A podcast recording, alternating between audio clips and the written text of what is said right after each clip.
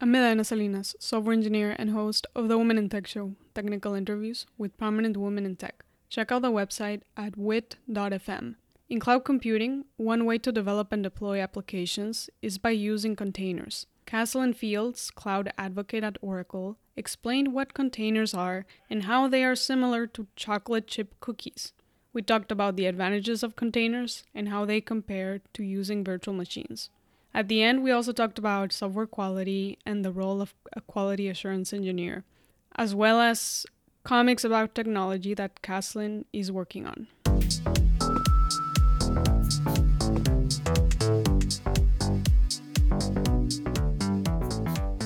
I'm here at KubeCon in Barcelona with Kaslin Fields, cloud advocate at Oracle. Kaslin, welcome to the show.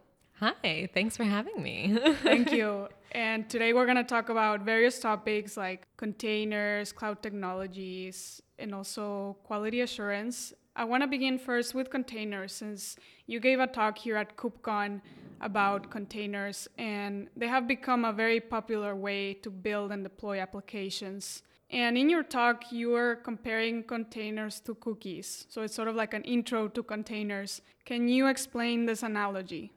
Yeah. So the way I came up with this is wherever I worked over the last several years, I've been the container person, which means that everyone wants to ask me questions about containers. And the most common ones, of course, are what are containers and how do they relate to VMs?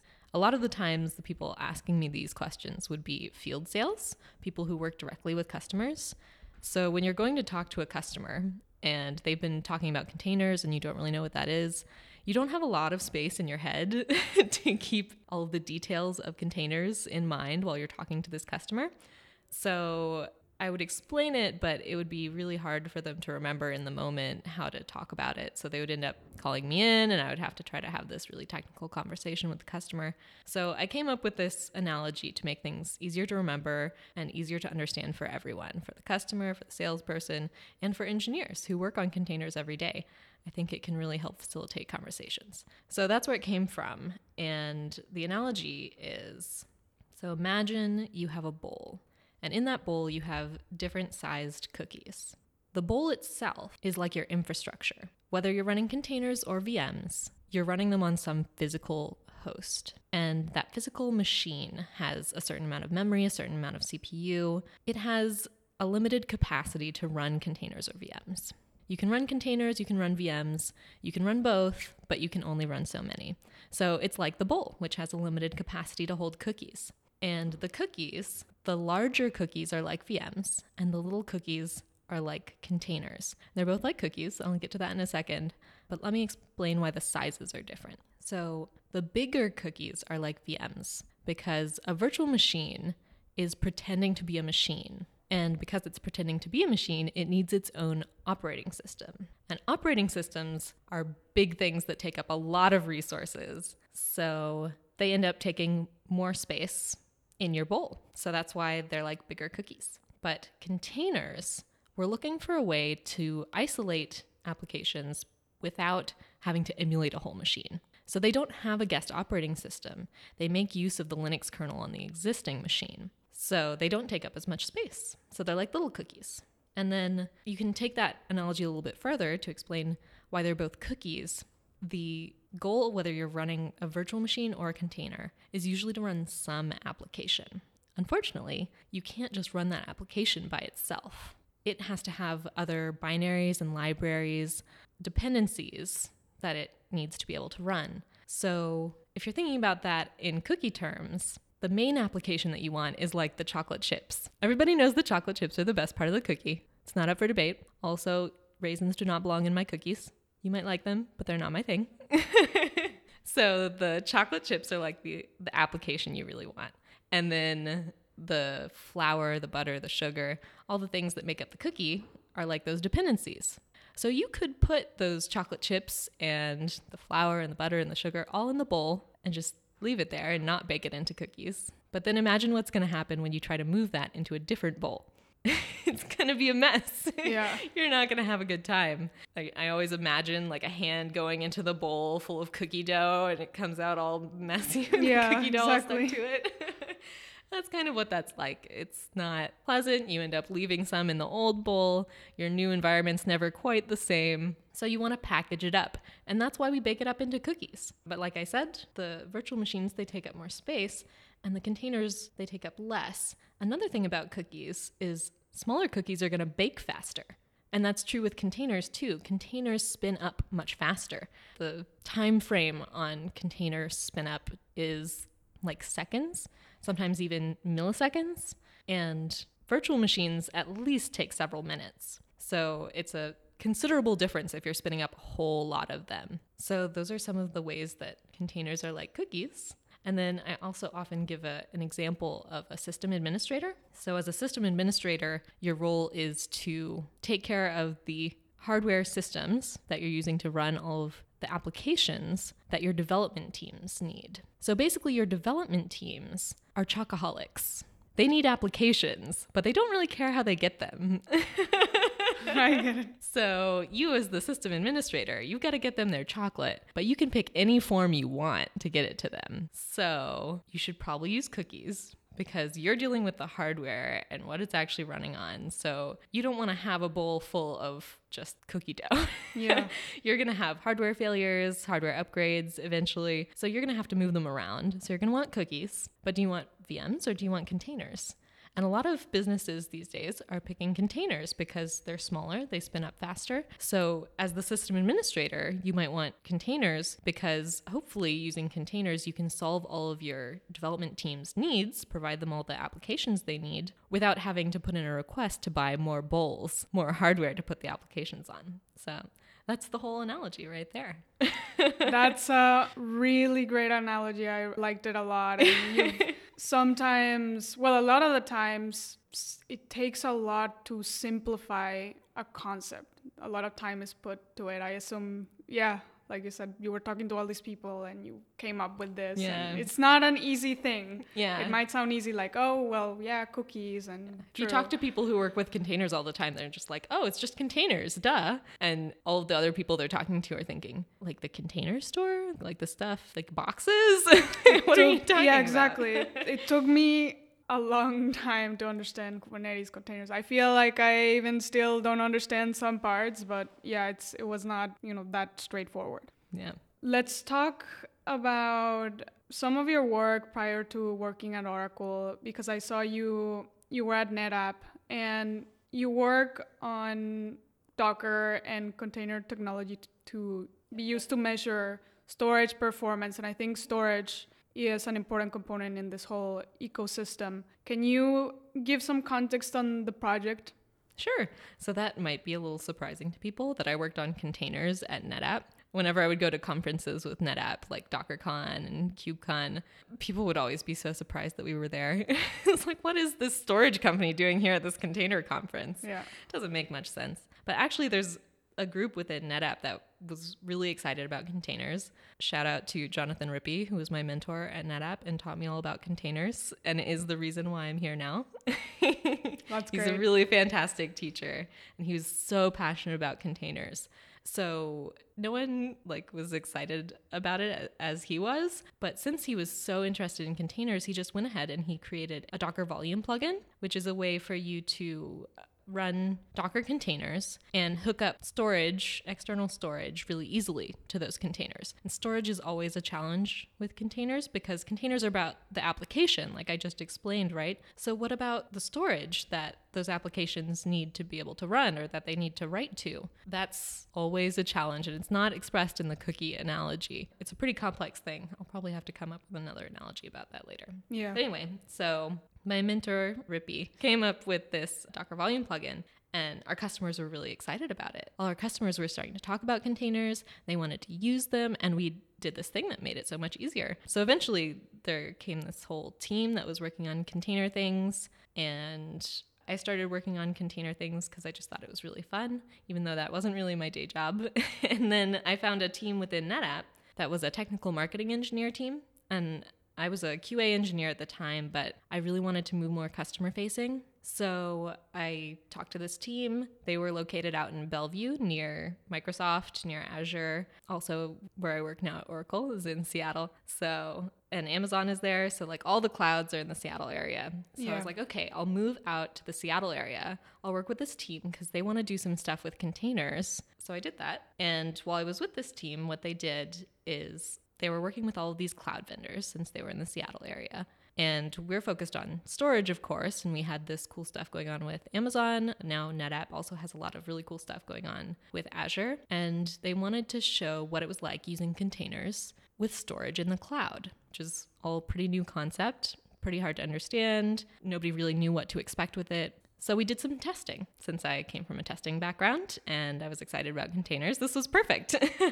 I see. And we'll get into the QA aspects later on. What I want to get an idea here is if you can talk a little bit about the state of storage with containers. Before we we started this recording, you were talking about stateful storage with containers. Can you explain what that is or what you've been learning here at KubeCon? Absolutely. So, a really common thing if you talk to container people is the expectation for apps running in containers is that they're stateless. Basically, the container spins up, it, the application does something, and then it dies. And that means that all the storage that it had goes with it when it dies. So, stateful means it doesn't really need to keep anything around, to persist anything, to have any state. So, stateful applications, like most applications were before we came up with this whole microservices, stateless uh, concept, are applications where they need to keep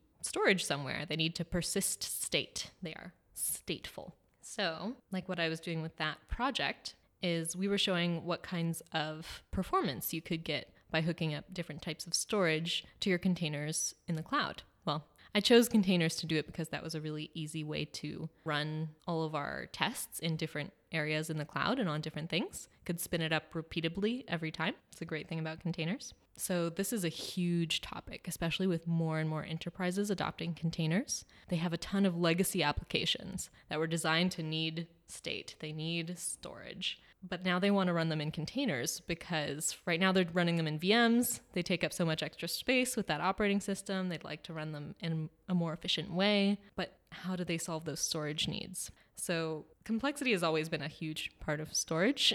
it's just a really challenging problem, which is why companies like NetApp do so well. Yeah. But doing it with containers, it's a whole new paradigm, a whole new way to think. So it's been really challenging for people to understand what they need to do. So you'll see there were a lot of talks here at KubeCon that talk about the topic of stateful applications in Kubernetes and using containers. And how do you do that? There are a variety of tools out there, which I could go into, but we don't need to. You can look them up. Persistent, if you look up persistent storage in containers, you'll find all sorts of resources. Mm-hmm. By the way, you can run databases in containers in Kubernetes. You can? You can. Okay. People ask that all the time because they're like, can I really do this? You can. You might not want to. there are cases where you would, there are cases where you wouldn't, but it is possible. I work at Oracle now, and there's even a Docker image for Oracle RAC, which is insane Oh. if you know what that is. Wow.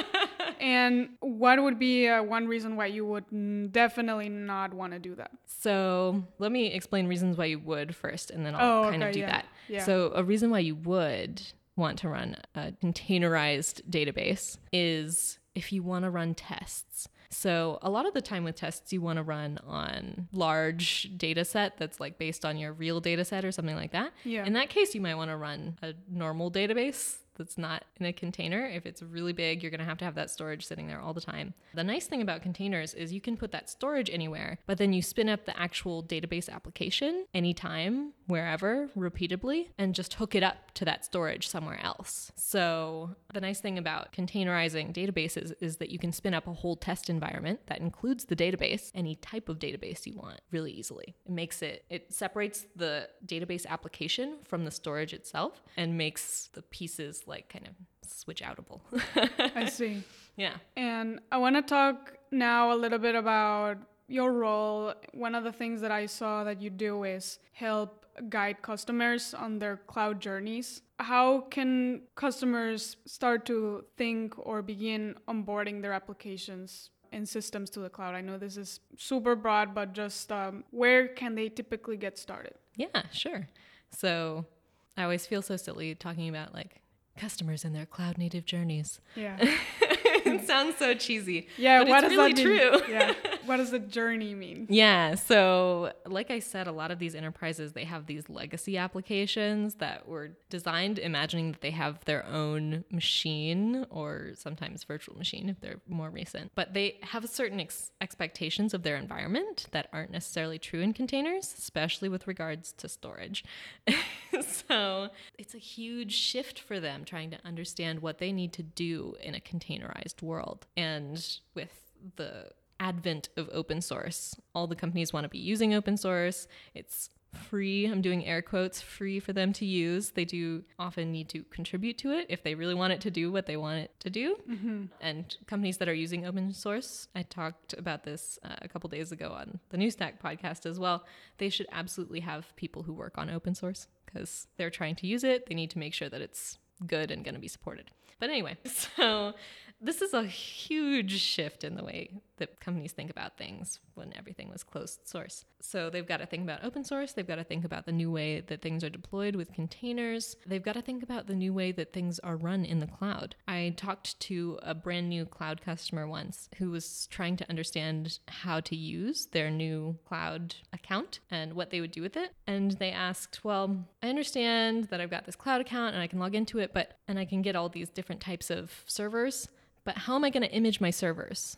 And that's, if you're familiar with the cloud, that's not really how it works. You go into the cloud interface online and you basically go through a little wizard that says, well, what do you want? You want a machine that's this big, it has this much memory and CPU, and it has this operating system already on it. Exactly. Right. So you don't have to do that anymore, which is great and take some of the pain away from the companies, which is why cloud is so incredibly popular. But it's really hard for a lot of people to wrap their heads around.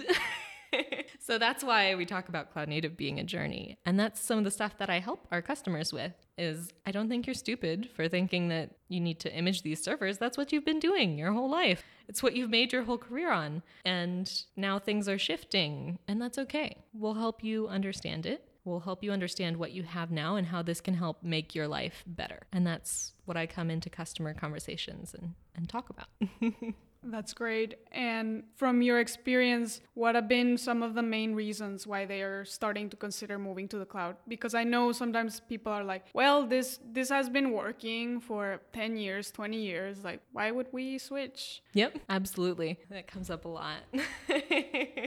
so, an interesting thing about Oracle Cloud actually is we started our cloud like 10 years after Amazon created their cloud. So customers ask us all the time, why are you creating a cloud now? You're so late to the game. Are you really even a player? But the reason that we made this cloud is because Oracle has all these giant enterprise customers. And when they were going to these customers, their customers were saying, oh, we really want to use the cloud. It can make our lives so much easier, but it doesn't have this, it doesn't have that. It doesn't solve all of our needs as large enterprises. Amazon, when it first started, like they had a lot of really great tooling for startups, and they're really well known for d- being great with startups. But at each different level of enterprises and, and businesses, you have different requirements in different verticals too. And I think, if I'm not mistaken, in the Amazon story is they built it for themselves and they were like, well, maybe other people want to use this. So I guess it started as very Amazon specific, whereas with Oracle, it sounds like they have the enterprise customers and now they're getting information from them like, oh, you need this and that, and then build a solution based on that versus building it for yourself. first. And that's a story that I learned when I came to Oracle. A lot of people knew the story of Amazon creating their cloud for themselves, and which was great. It solved their problems, and then they opened it up to the world, and the world saw something fantastic. And it's become such a huge thing. But we came at it from a different angle. The cloud already existed, people had an idea of what they wanted from it, and we came in saying, okay, we can fix some of these things that people don't like about it. We can do things a little bit differently and maybe offer them something that they would like to have. And Amazon is not just good at startups. Like I mentioned, that that's something that they're well known for being good at. They have other things. Yeah, they enabled a lot of startups. Exactly. That's Yeah. what they did. They also have a huge amount of enterprise customers and stuff too, because they're such a big cloud. But yeah, so we took a different approach. I want to switch gears for a little bit. I know we've mentioned a couple of times testing and how you have experience in quality assurance. And before we started the recording, you said, "Oh, I really like testing," Mm-hmm. and yeah, I I'm. I'm excited to talk about it. Can you explain quality assurance and your experience in this area? Sure. So when I first started out in tech, I went to Virginia Tech and I have a bachelor's in computer science and I did a bunch of internships during that. My very first internship actually was at Microsoft as an explorer intern, which is a special program they have for freshmen and sophomores in college and it focuses on diversity. It focuses on women and diverse people in tech and trying to get them into the industry. So you work on a team of 3 and you at the time you would do all three roles within engineering at Microsoft, which was program management, development, and testing. And I really liked the testing part of it.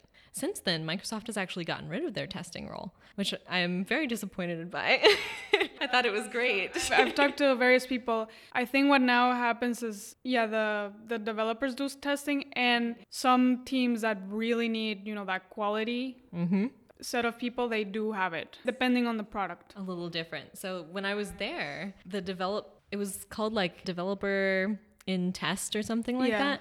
They were being very careful not to call it QA. Quality assurance had a certain meaning to a lot of people where you do like manual testing where you're not really a coder, but you have to understand the technology really well. QA is also an awesome role. And they both involve testing. So there was a little bit of like, oh, but I'm a developer. Yeah, the branding, the people are constantly changing role names, and yeah. Exactly. But I really liked the testing part of that. So I continued to pursue that in my other internships. And then when I got a full time job, what I liked about it was I love thinking like a customer. So as a tester, I have this technology that I have to really understand, which is exciting. And then I have to understand how the customer is going to use it. Sort of monkey on a keyboard. Like, do we provide them enough information for them to really understand what this product is? Mm-hmm. Is the UI easy enough for them to find what they need to do? Those are things that I would worry about. And then functional testing as well. Does it do what we say it does? Does it do what the customer needs it to do? And as I was also from computer science background, some coding. I really like scripting actually because as opposed to other forms of programming, I love that in scripting you can really see something happen. It's automating something. So I would write automation to do functional testing for NetApp's storage products, especially one that transitioned their customers from their old system to their new system. And I think that testing is just so important within tech and it's so underappreciated because people talk about developers all the time and creating new things and stuff like that. And oftentimes the customer perspective kind of gets lost. The salespeople are over here and the developer people are over here, and we don't really want them to talk to each other. I don't like that approach. Yeah. It has its benefits, and there definitely needs to be some separation. But the more that you can get people talking, the better you can create products. So I think that testing is really important, and I love scripting, automating things, something that I love to talk about. And I really want to actually create a, comic series about how important testing is. Which brings us to the last topic. you make comics about technology. What are some topics you've explored or that you want to explore? Love to talk about this. Yeah. So, if you are interested in the visuals of my comic or my cookie analogy earlier, they're available on my website, which is K A S L I N, my name, Kaslin, dot rocks, because I'm so humble. yeah. That's great. I might change it eventually to containerized adventures, but I would still keep KASLIN. Dot rocks. So, bookmark that. We'll include it in the show notes so people can find it. Yeah, just give us an overview of, you know, the things you explore. So right now I have three posts up. One of them I don't really count. this is kind of my first foray into writing a blog slash comic. So it's kind of half blog, half comic. And then the second one I tried to go more comic, which is the cookie one. So all the things that I said about cookies and containers earlier, you can see the art that I created and the whole story in comic form on my website. And then I recently, just on Monday, I think, released a new comic, which is also about containers. And it's about cgroups and namespaces, which are the Linux kernel components that make containers possible. So it's a really low level look at containers that a lot of people don't get usually, but it's really important to understand. So check that out. I use a doggy daycare analogy for that. And then my future ones that I have planned, I'm hoping to get to the point where I'm releasing one a month. Right now it's one every like few months. Yeah. But future ones I have planned, I'm going to do one about Kubernetes. So these have been about containers so far. But when you're running a whole lot of containers, you need to orchestrate them. So I'll give you a sneak preview that I haven't told anyone else about yet. Right. The Kubernetes analogy is going to be a cookie factory. Not because that's where you make cookies, that's what the developers do, but because a cookie factory is all about logistics. You've got to package up the cookies for different markets. You've got to send them out on trucks, on trains, on boats.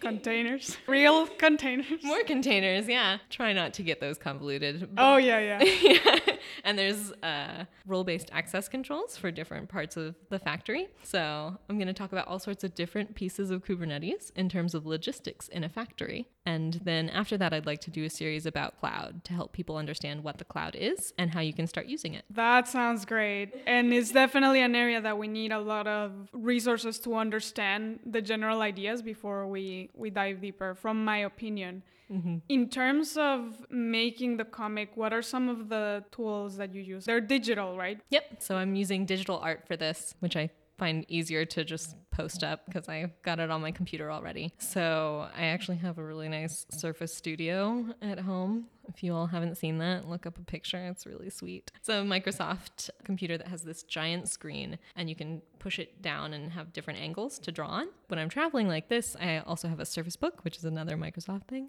Sorry, I really like PCs. Yeah. By the way, this is not a sponsored show. I work at Microsoft, but this pure coincidence. Just coincidence. Yeah. It happens to be what I like. I actually had a, a conversation about this in one of the sessions yesterday because it's so much easier to do containers with Linux or with a Mac because it has some a lot of parallels with Linux and it's kind of based on that. Yeah. But drawing is so much easier on my PCs, so things can be a little difficult. But anyway, so I use my Surface Book and my Surface Studio because they have a really nice pen that I can use to draw, and then I use Clip Studio Paint which is a drawing tool that is available for purchase. They have a sale once a year. Hot tip if you are interested in that.